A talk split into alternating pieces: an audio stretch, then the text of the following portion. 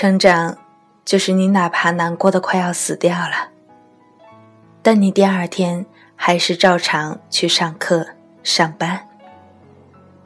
没有人知道你发生了什么，也没有人在意你发生了什么。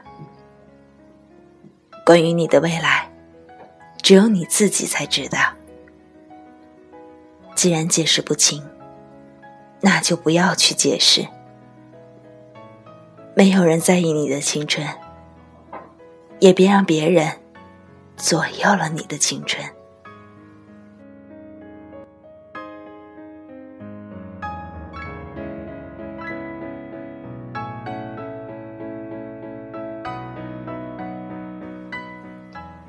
Hello， 各位听众朋友们，这里是带着耳朵去旅行，我是主播可金。今天我要为大家分享的是来自书中《我与世界只差一个你》里面节选的一篇故事，名字叫做《念念相望》。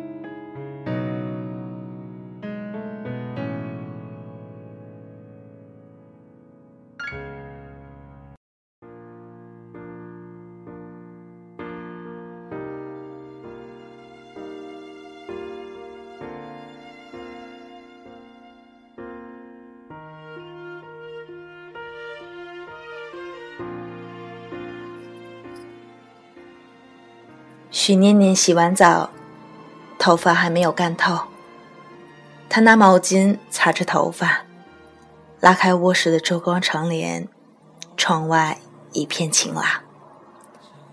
这是她到北京的第4年，毕业后在一家外企公司做行政，因为特别擅长催合同、催尾款，被老板视作心腹。酒桌上大手一挥，说北京3环以内的房子随便挑，我给你付首付。当然，许念念现在住的这个房子是自己租的。这个世道，你可以指望路边乞丐分你一馒头片，就不能指望老板大方。男人的话都不可信。许念念看着镜子里的自己，26岁，皮肤还算紧，眉眼间也带有一点阴气，轻微的法令纹，自拍时用个磨皮就没了。有人说过了，25岁状态就每况愈下，但在许念念身上唯一的印记，应该只是越来越嗜睡吧。他煮好咖啡，穿上一件黑色的大衣，这是2年前挤破头买的限量款，结果被说穿起来像《千与千寻》里面的无脸男。于是尘封柜子里，只在每年的这个时候穿一次。整理大衣的时候，许念念摸到藏在内袋里的小钥匙，他眉头微抽，像被一根线扯着什么似的，到柜子前把抽屉里最深处的心形盒子取出来，盒面上花花绿绿的，像前几年那种奢侈的月饼盒。他用钥匙把盒子打开，最里面装着一堆信、游戏卡点和磁带，面上压着一张贺卡和某选秀节目的通关卡。又在回忆过去了，一个男生出现在身后，许念念感到额角直跳，转过身，杨毅咬着香蕉站在卧室窗口。他穿着一件宽松的连帽卫衣，左手拽着卫衣上的绳子绕啊绕，高大纤瘦的身材，满脸霸道的痞子气，好像从初中认识他到现在就一直没变过。你外面煮的咖啡又放凉了，杨毅咧着嘴笑。徐念念慌忙地收拾，盖上盒子，一个穿着天长的珠子手绳就掉了出来。关于这个手绳，要从2003年说起。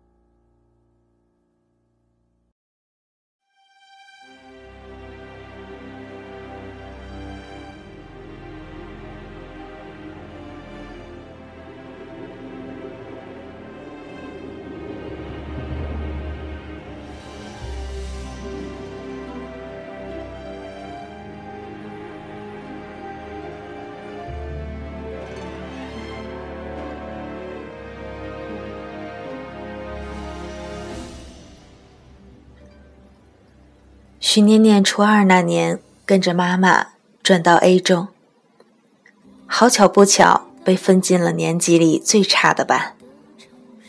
这个传说中把实习老师气得抑郁，混蛋指数远近驰名的魔鬼班级，有2个人领导，一个叫杨毅，人称杨私货，专烧好欺负的同学，自认为颜值爆表，走路都得横着走。一个叫陆望，人跟名字一样捉摸不透，在2003年敢留刘海的男生，要么纯娘炮，要么纯帅哥。陆望属于后者，没有任何杂质的帅，不过看似好学生的躯壳，却伙同杨毅做了不少坏事。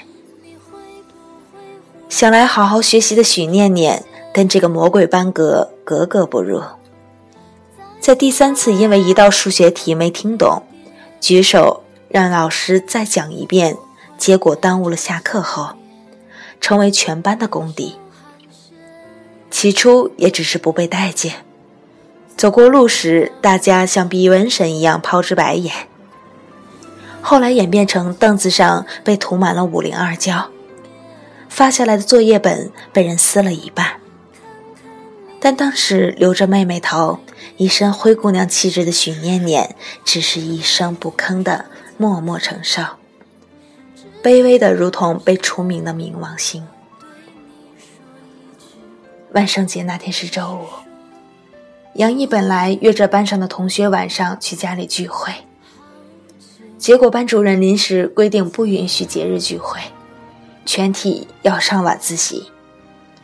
气不过的杨毅跟陆望在班主任的办公室里放了只死耗子，在班主任吓得灵魂出窍时又关了灯，狼枪着想往门外跑，结果整张脸贴在门口早已准备好的透明胶上。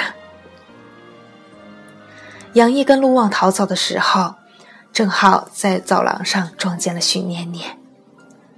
第2天一早，鼻子撞歪的班主任轻松揪出杨毅和卢旺，让他们在操场跑10圈，并全校通报批评。杨毅一口咬定是许念念告的密，于是接下来的排挤简直是清朝十大酷刑。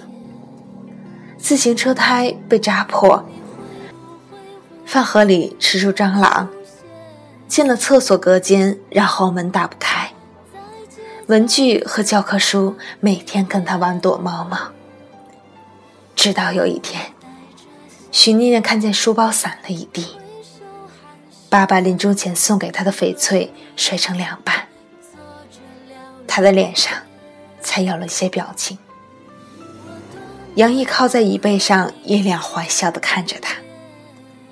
徐念念低头顺了顺刘海，默默走上讲台，定格了几秒，突然转身拿起粉笔刷就朝杨毅丢了过去。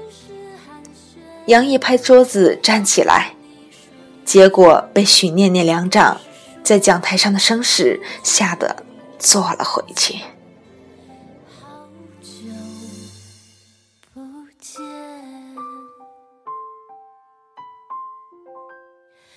好久不见，好久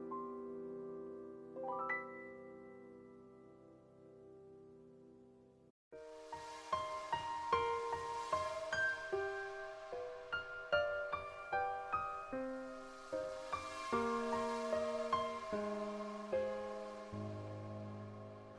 若不是那次夜空突然的有了繁星。许念念气得大吼，你流星花园看多了，以为自己是道明寺吗？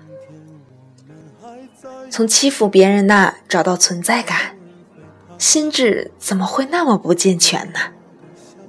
你小时候被人拐过吧，姐不踩你，懒得浪费脑细胞陪玩，结果还一次比一次的嘚瑟。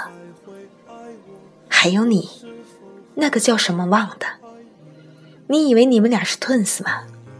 要当下雨战天后啊，看上去人模狗样的，结果满脑子包，苍蝇盯上去都歪脚。你俩作奸犯科，干嘛都绑一块儿啊？咋不跟他从娘胎里一起挤出来呢？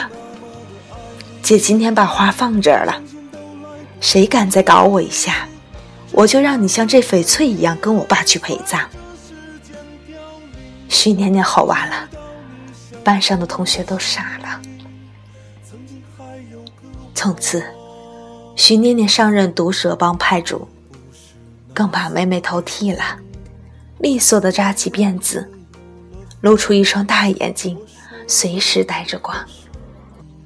班上一大半的男生拜倒在其16裙下，跟杨毅为首的动作派并驾齐驱，就连当时全班公认的班花向雨安也成了许念念的朋友。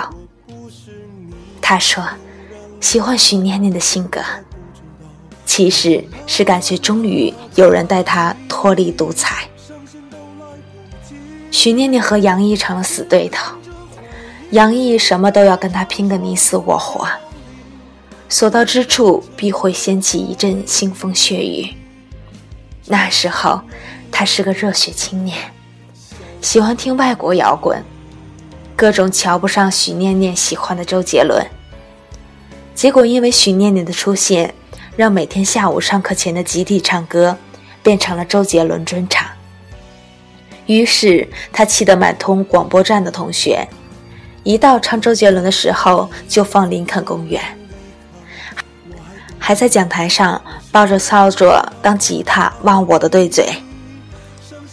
当时全班同学都在追动漫，许念念这种身为通灵王犬夜叉的少年漫画痴迷者，自然就不允许任何人无端诟病。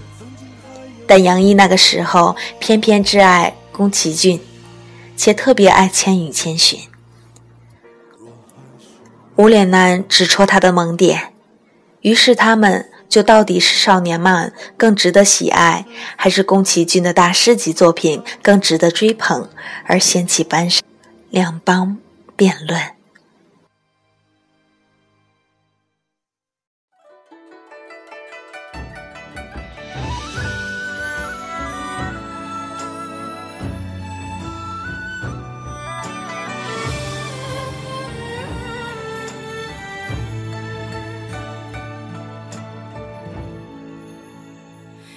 圈勾勒成指纹，印在我的嘴唇。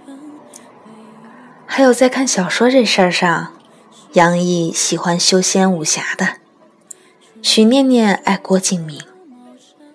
当时许念念在作文课上总能笑傲江湖，20分钟就写完一篇各种辞藻华丽的作文。杨毅不甘心，熬夜读郭敬明的书，一边吐槽一边背句子，含泪把自己变成了忧伤的斜角。杨毅跟陆望喜欢打球，但因为技术不过关，始终进不了全校最受欢迎的篮球队。但每次看到许念念和向雨安从球场经过时，私伙同学都会摆出一副好像樱木花道附体的架势，大声跟陆望讨论我们篮球队云云。后来有一次许念念放学经过篮球场，看到一颗篮球朝她飞过来，她原本是想躲开的，但侧面伸出手掌刚好把球拦下了，于是随手把球扔回去，结果进了。从此许念念成了篮球队特别顾问，因为她10投8中。杨毅和陆望醉了，问她为什么每次投球都能中。许念念说泡泡龙和祖玛打多了。于是接下来又是一场来自游戏的较量。杨毅和陆望玩的最好的游戏是梦幻西游，于是向许念念立下了战书，若是在规定时间内等级练得没他高，那今后就对他言听计从，绝不影响他学习。后来不光梦幻西游，他们又接连玩了传奇、黑暗、仙界、冒险岛。徐念念只花了很少的课余时间玩，都比杨毅和陆望厉害。他们俩不服，说他作弊。徐念念笑笑说，玩游戏拼的不是时间，而是脑子。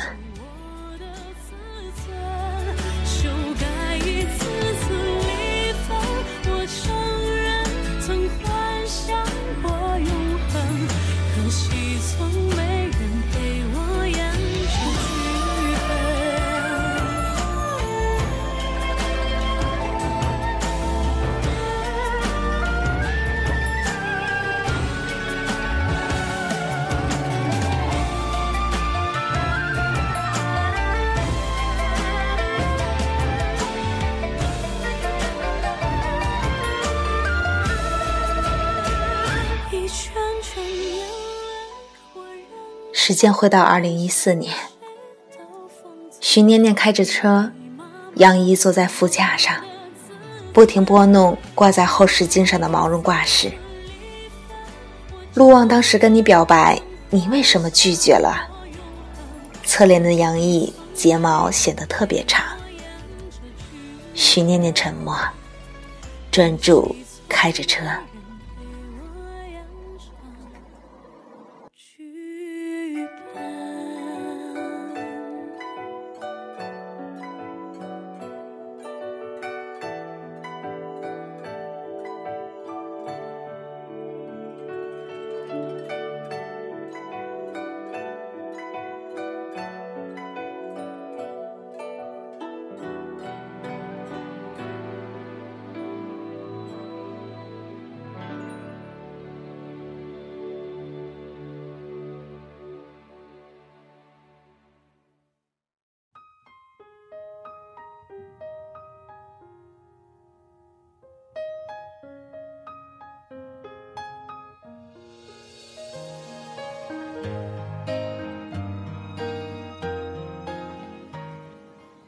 杨毅说，让他这平时一句话都说不完整的小子亲口说喜欢，得多不容易，你还真狠得下心。为什么说这个？许念念终于开口，不是聊天吗？如果可以。许念念停顿了几秒，我当时宁愿答应他。两个人陷入长长的沉默。开了没一会儿，车被堵在一条拥挤的弄巷里。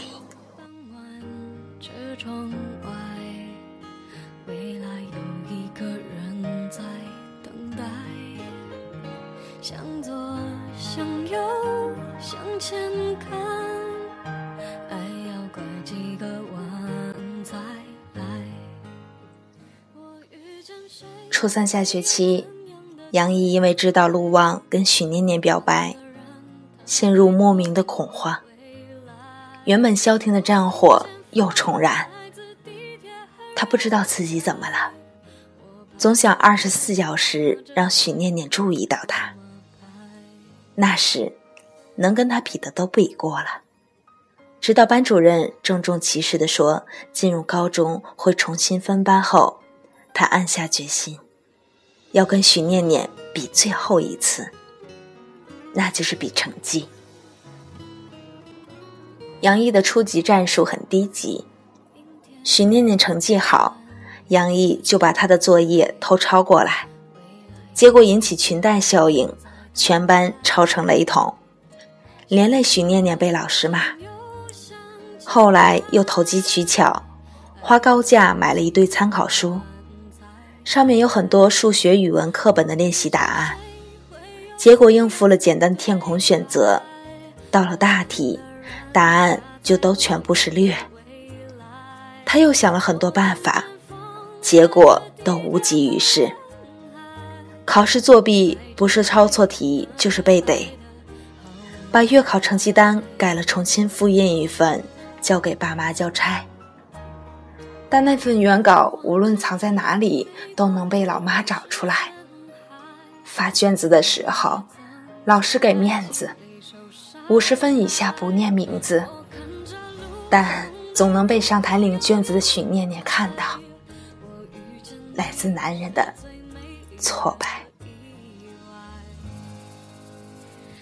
总有一天我的谜底会解开。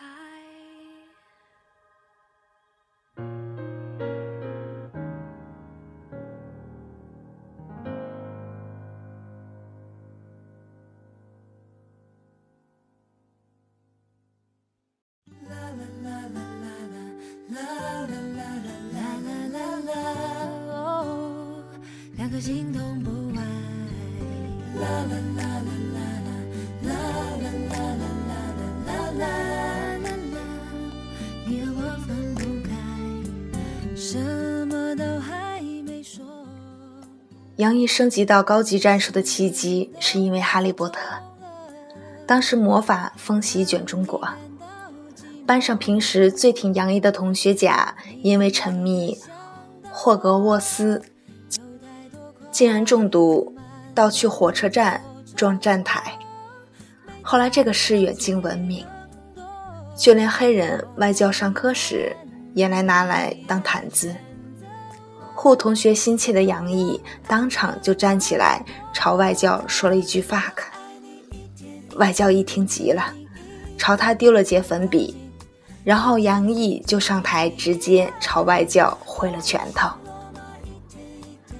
学校因为他这个事严重到说他升学不会收他。正当杨毅不争气的在陆望怀里哭得一把鼻涕一把泪，班主任找他说只要后面这学期能进班上前10名，就让他顺利升高中。为此班主任还特地把他换到许念念身边，说要从本质上洗脑，让他在好学生的阵位下彻底屈服。你不怕我耽误许念念？天真的杨毅问。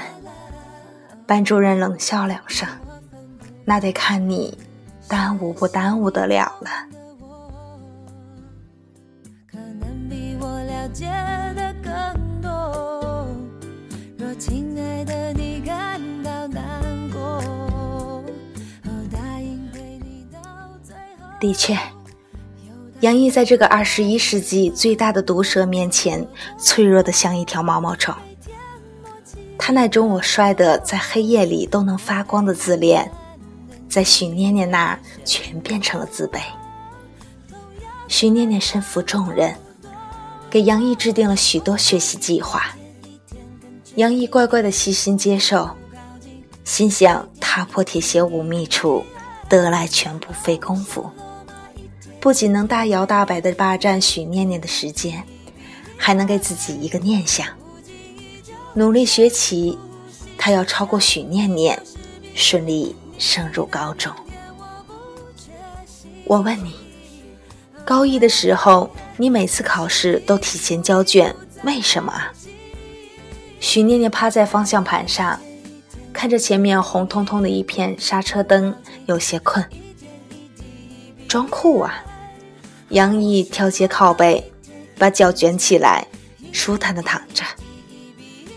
说人话，逼我自己，每次答题都要比上一次快一些，尤其是在答那些搞死人的物理化学题，这样我下来也能勤奋一点。不然你以为当时能跟你分到理科，我真给了校长好处啊？我可是见到数学就晕的人。杨毅闭着眼说。许念念没有接下这个话题，眼里感觉雾蒙蒙的，悄悄转头看他，瞧见路边有一间花店，他见车的队伍还没有动静，于是拉上手刹车灭火，对杨毅说，陪我去买点花吧。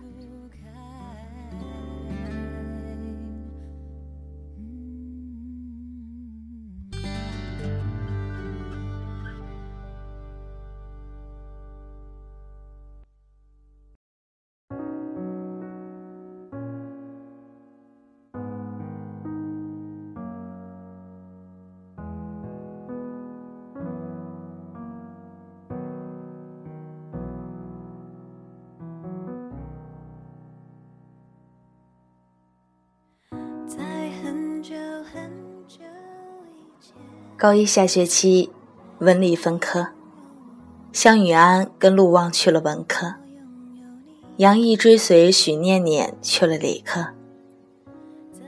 也是在高一这一年，杨毅第一次看了三级片，原因是陆望去租王家卫的碟，结果老板给错了，两个毛头小子异世界的大门被打开。杨毅开始恐慌，因为他每次想到许念念的时候，下半身会有反应。他跟自己说，一定是跟许念念斗得太厉害，留下了后遗症。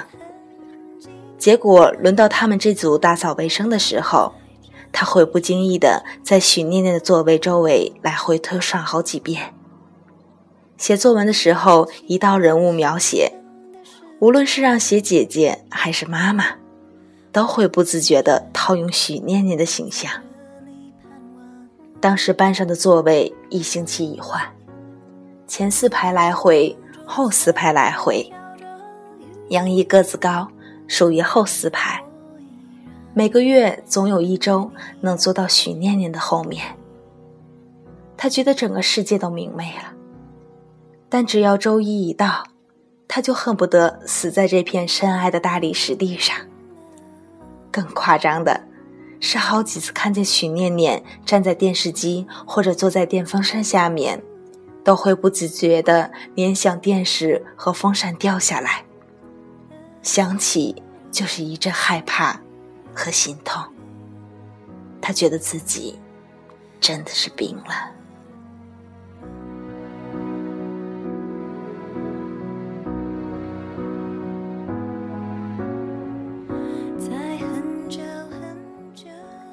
直到有一天，向雨安拿着心理测试杂志给他们三个做测试，杨毅测出来的答案是 C， 保守型。 C 说，你是一个不善于表达情感的人，喜欢把感情藏在心里，你虽然表面很强势，但心里对自己更多是不自信，不自信对方会不会喜欢你，所以把自己塑造的好像无坚不摧，没人爱也没人恨。但也正是这样的性格，错失了美好的缘分。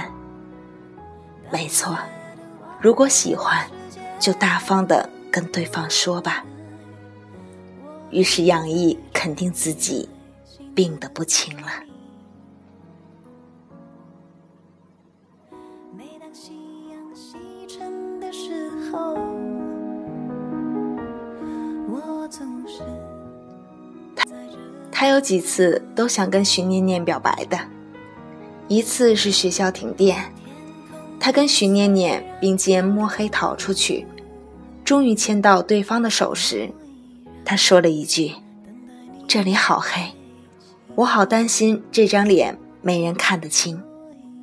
他本意是想表达自己脸很红，结果许念念一个白眼翻过去，松开手说：如果全世界自恋的人都是铁，那你就是吸铁石，你简直自恋到顶峰了。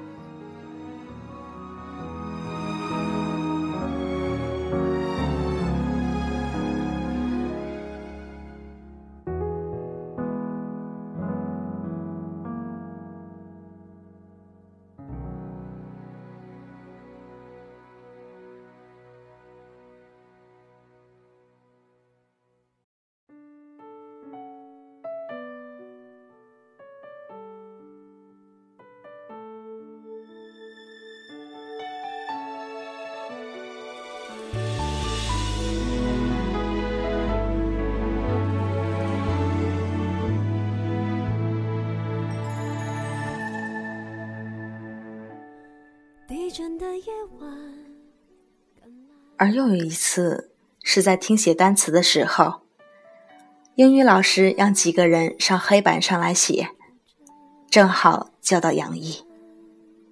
他当时两眼一闭，心想要搞就搞大的，想直接在黑板上写 I love you miss 念念。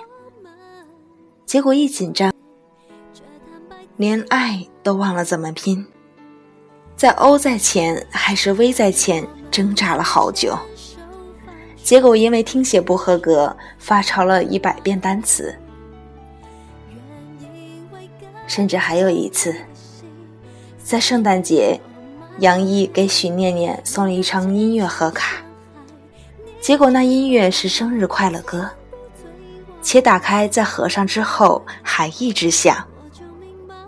伴着这生日歌，杨毅的圣诞快乐后那句我喜欢你愣是没说出口。徐念念眼看着他摸摸头说：孩子病得不轻啊。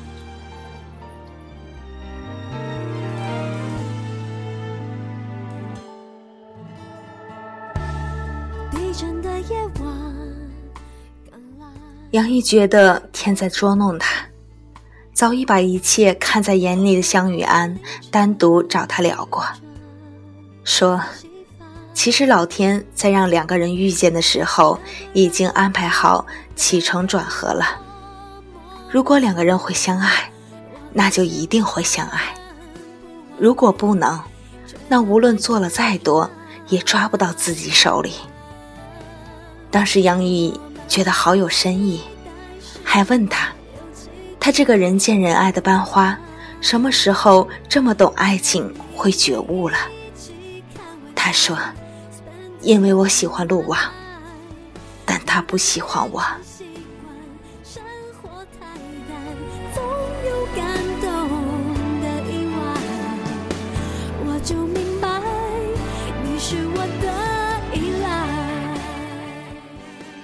转眼上了高二，课业压力更重，杨毅篮球也不打了，游戏也戒了，专心致志地学起了吉他。当时快男比赛火热，许念念最喜欢陈楚生，班上那个吉他弹得最好的同学乙还追过他，为此粗艺大发的杨毅省下了早晚饭买吉他，每晚翘掉一节晚自习去找吉他行的老板上课，为了学习不拖后腿，回到家还要再做几套模拟卷，一熬就到凌晨。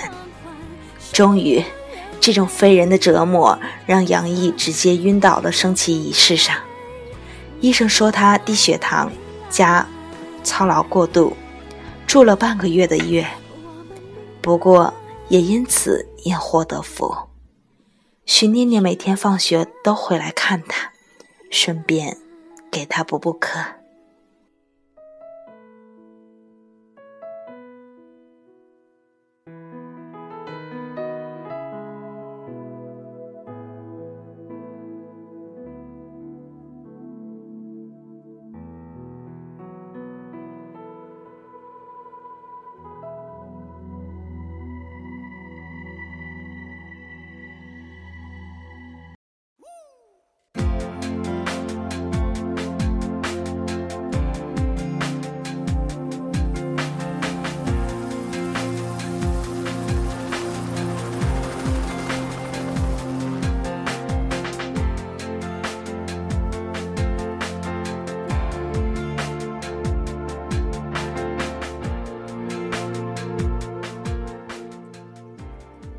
其实学生时代能助推爱情的地方，不是学校的操场或者宿舍楼下，而是医院。男女处在一间房里，你侬我侬的，同床的病友在意添油加醋，感情直飞速上涨。杨毅终于向许念念表白的那天，是许念念给他削苹果，结果伤到手。杨毅学电视剧桥段，一把抓住他的手指就塞到嘴巴里，结果被血腥问呛得差点没渴死。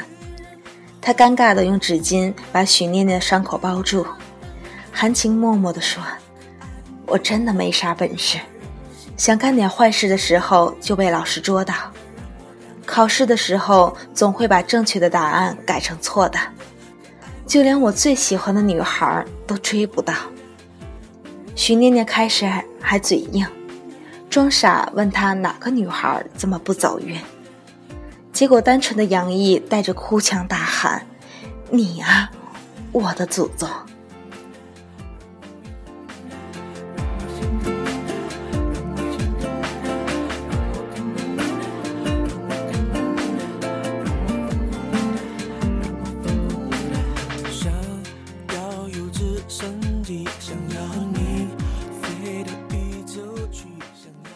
当晚杨毅就出院了，拿着一张创可贴跑到许念念家楼下，然后打电话叫她到窗台，因为创可贴太轻，根本扔不到3楼，于是就随便从书包里抽了几张卷子，包着10块一起扔，结果没扔到3楼，倒是砸破了2楼住户的窗户，连累许念念一起赔了下周的饭钱。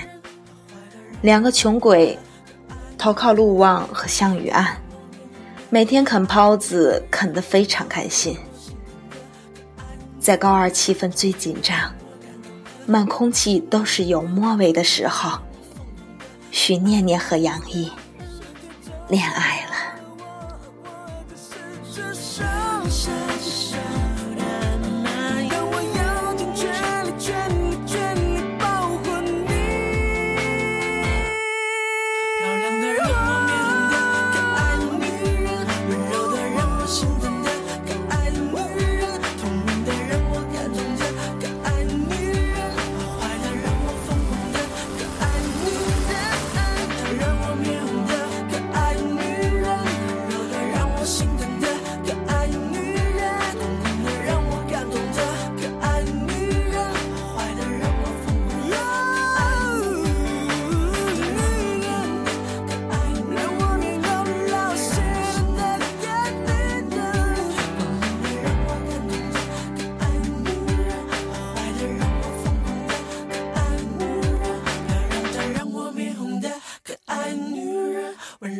让我心疼的可爱女人，透明的让我感动的。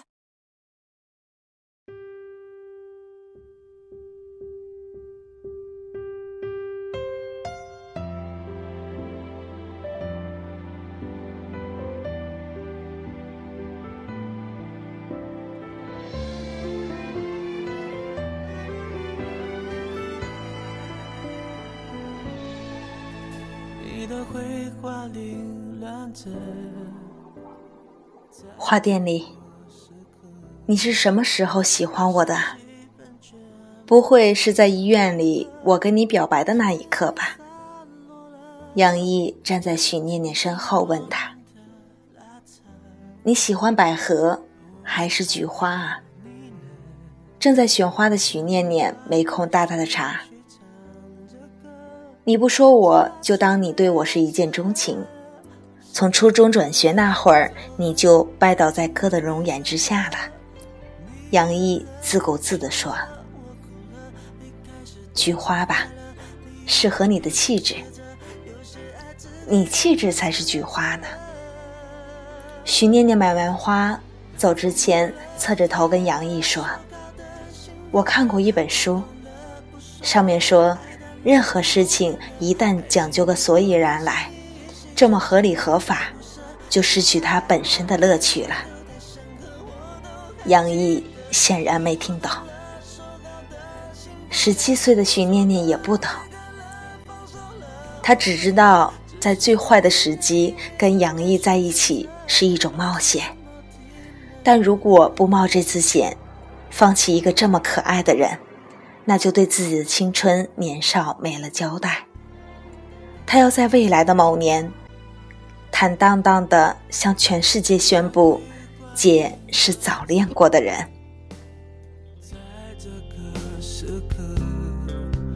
我想起本卷旁的白鸽，甜蜜散落了。高3的杨一成了学霸，早恋没有成为他学习的拖累，反而成为促成他越来越好的桥梁。因为他心里的小宇宙告诉自己，高考不比升高中，他要跟许念念去同一所大学，同一座城市。不过学校可不懂这人情世故，每个人都已经入了场，装好零件，就不得分心，必须按部就班，同一批次生产。那个时候每天各科都会发一张卷子，密集到连眼保健操时间都埋头做题。班主任知道杨毅跟许念念的关系后，三番五次的干涉过。二模成绩下来，许念念和杨毅扬眉吐气地霸占了年级第5名和第13名，于是老师也没了立场。在高3，成绩就是为非作歹的免死金牌。杨毅把他和许念念的桌子搬到了教室最后面，在旁边用一堆拖把隔开，弄得像给他们造成了一个结界。他还跟班主任定了3部条约，只要年级排名维持在前20名，各科老师不得强行给他们发那么多的模拟卷，不得干涉他们恋爱，不得耽误他们上课睡觉。这不平等条约摆在谁面前都要七窍生烟，但他们班主任居然默认了。没办法，班上所剩不多，能上211校的苗子也只能睁一只眼闭一只眼的。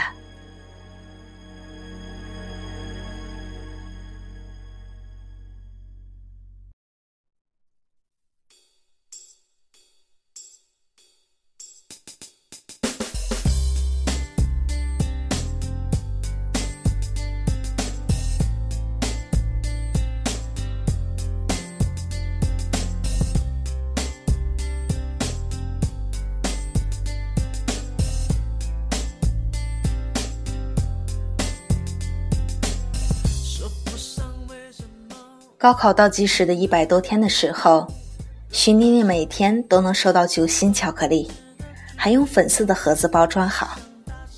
杨毅知道后满肚子的醋，说这人怎么知道你喜欢吃9星巧克力？许念念逗他说，你看看别人既用心还这么洋气。杨毅气不过，花了1周的零花钱给他买了一盒哈根达斯，说看吧，这些都是我给你的爱。结果第2周就成了小白脸，捡许念念剩下的吃，坐在面馆里操着嘶哑的声音说，老板，再给我一份5分熟的韭菜盒子。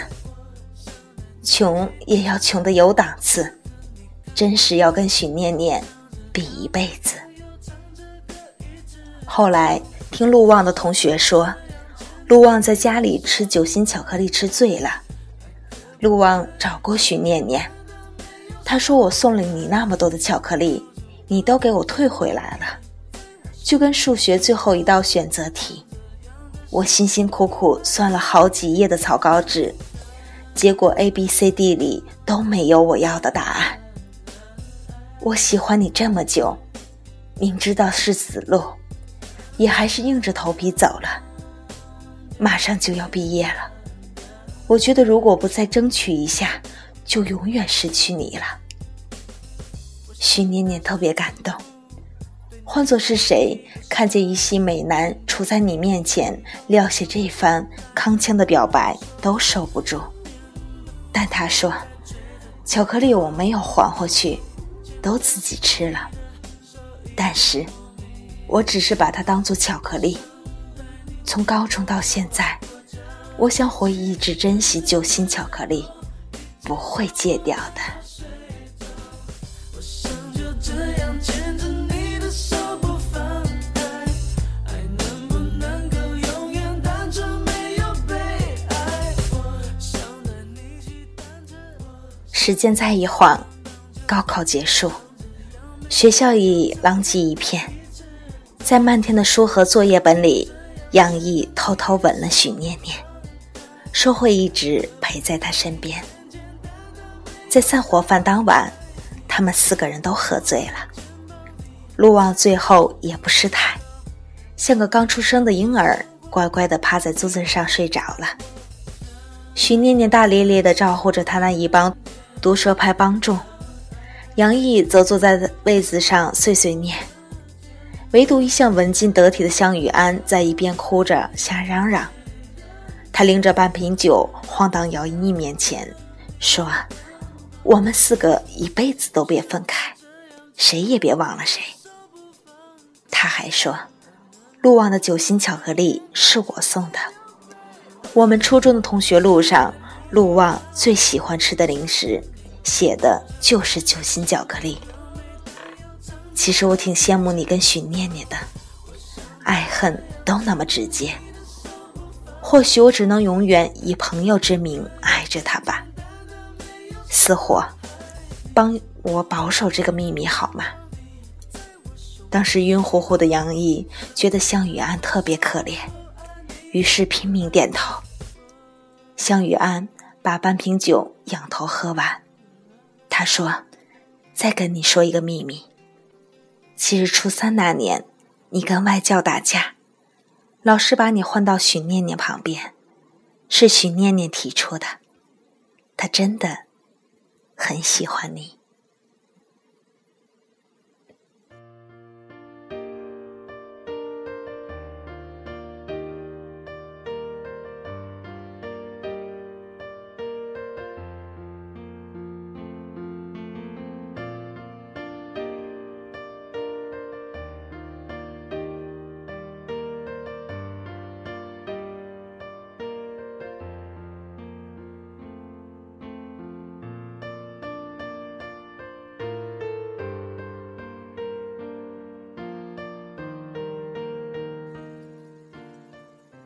拥堵的车流一点移动的意思都没有。许念念不耐烦地开窗朝外探出身子，再一看时间，满脸愁容。很赶时间啊。杨毅倒是很轻松，自在地把头枕在胳膊上，哼起歌来。许念念没理会他，头始终朝向前方，偷偷用眼角余光看他。不然我们坐地铁吧，前面有一个入口。杨毅突然坐起来，指着前面那个赛百味的牌子说，那是快餐店。许念念被他逗得哭笑不得，真有你的，你对得起清华学子的称号吗？清华又没教我认识所有的快餐店，以为都像你们厦大这么洋气啊。杨姨话音未落，徐念念脸就沉了下来，然后两个人面面相觑。话题到这里落入尴尬。明知的时间又隔了许久，徐念念开口说道，其实我不是因为发烧才没考好，而是我故意空了2道大题，为了能跟你一起厦大，结果谁知道你小宇宙爆发，考上了清华。或许这就叫造化弄人吧，注定我们要经历一场漫长的异地恋。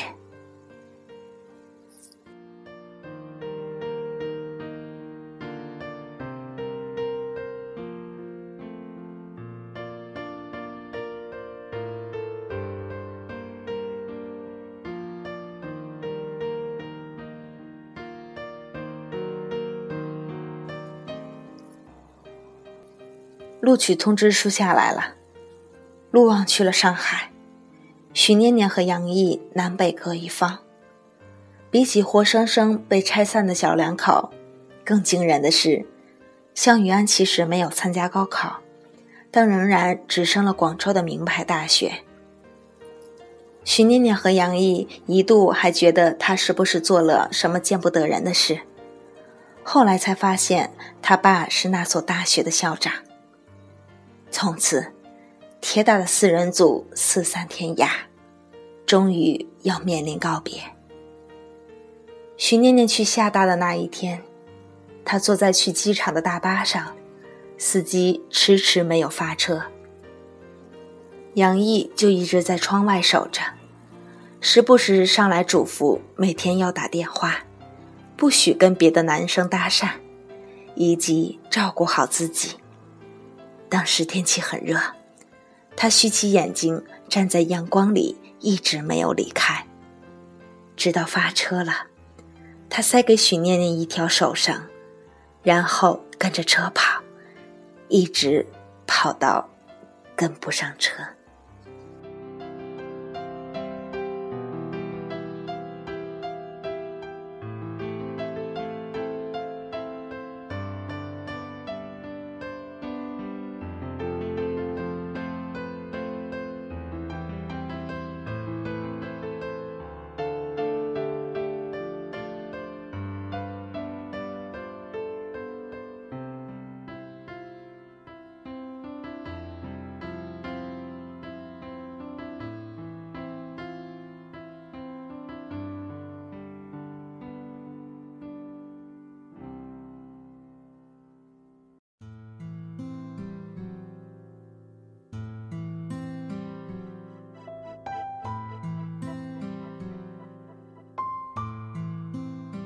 繁华深遁入空门，折煞了世人。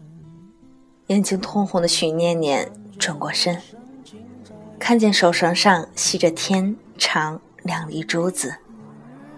后来杨毅说，这是他跟别人学了半学期才编出来的，期间偷偷摸摸去学校门口买1毛钱一根的绳子，趁大家不注意的时候在桌子底下编的。但编手绳这事儿实在是太娘了，导致他做了好几晚的噩梦。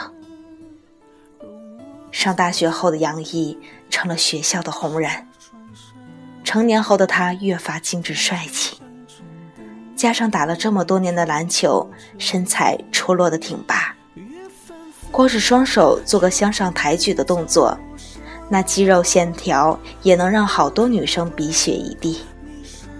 在高2时学的吉他，后来也派上了用场，建立了吉他社，招揽一群像中学时那么挺他的小弟。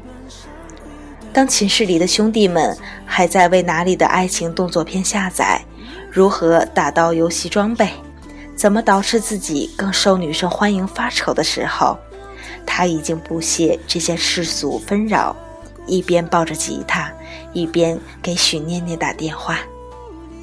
身后飞来无数弹幕，全是他的内心独白。老子不用看片，有老婆看。老子打游网戏的时候，你们还在玩超级玛丽。老子不用导致，每天早上被自己摔醒。到了大二，杨毅参加的文艺活动越来越多，跟许念念一天信息发不了几条，晚上的电话还经常因为寝室太晚而只能用晚安、早安这样的说辞敷衍了事。异地恋最可怕的就是在两个人抱不到的情况下，还剥夺彼此仅存的沟通权利。女汉子柔情起来就是片汪洋，更何况是许念念这样要命的女人，抓不到，摸不到，脑补小剧场就开始播放，结果带来两个人恋爱后无休止的吵架。最严重的一次是跟杨毅跟系上的同学一起去唱歌，结果酒喝多了，躺在一个女生怀里睡着了。同学整蛊把拍下来发到了 QQ 空间。这位同学本来跟许念念没半毛钱的关系，但当时翻遍杨毅空间博客，像个私家侦探的许念念还是不经意看到了那张照片。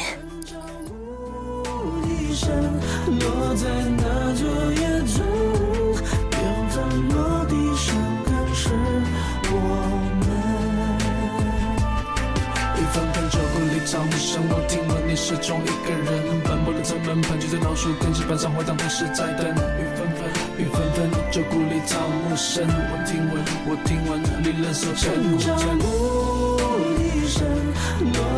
那座夜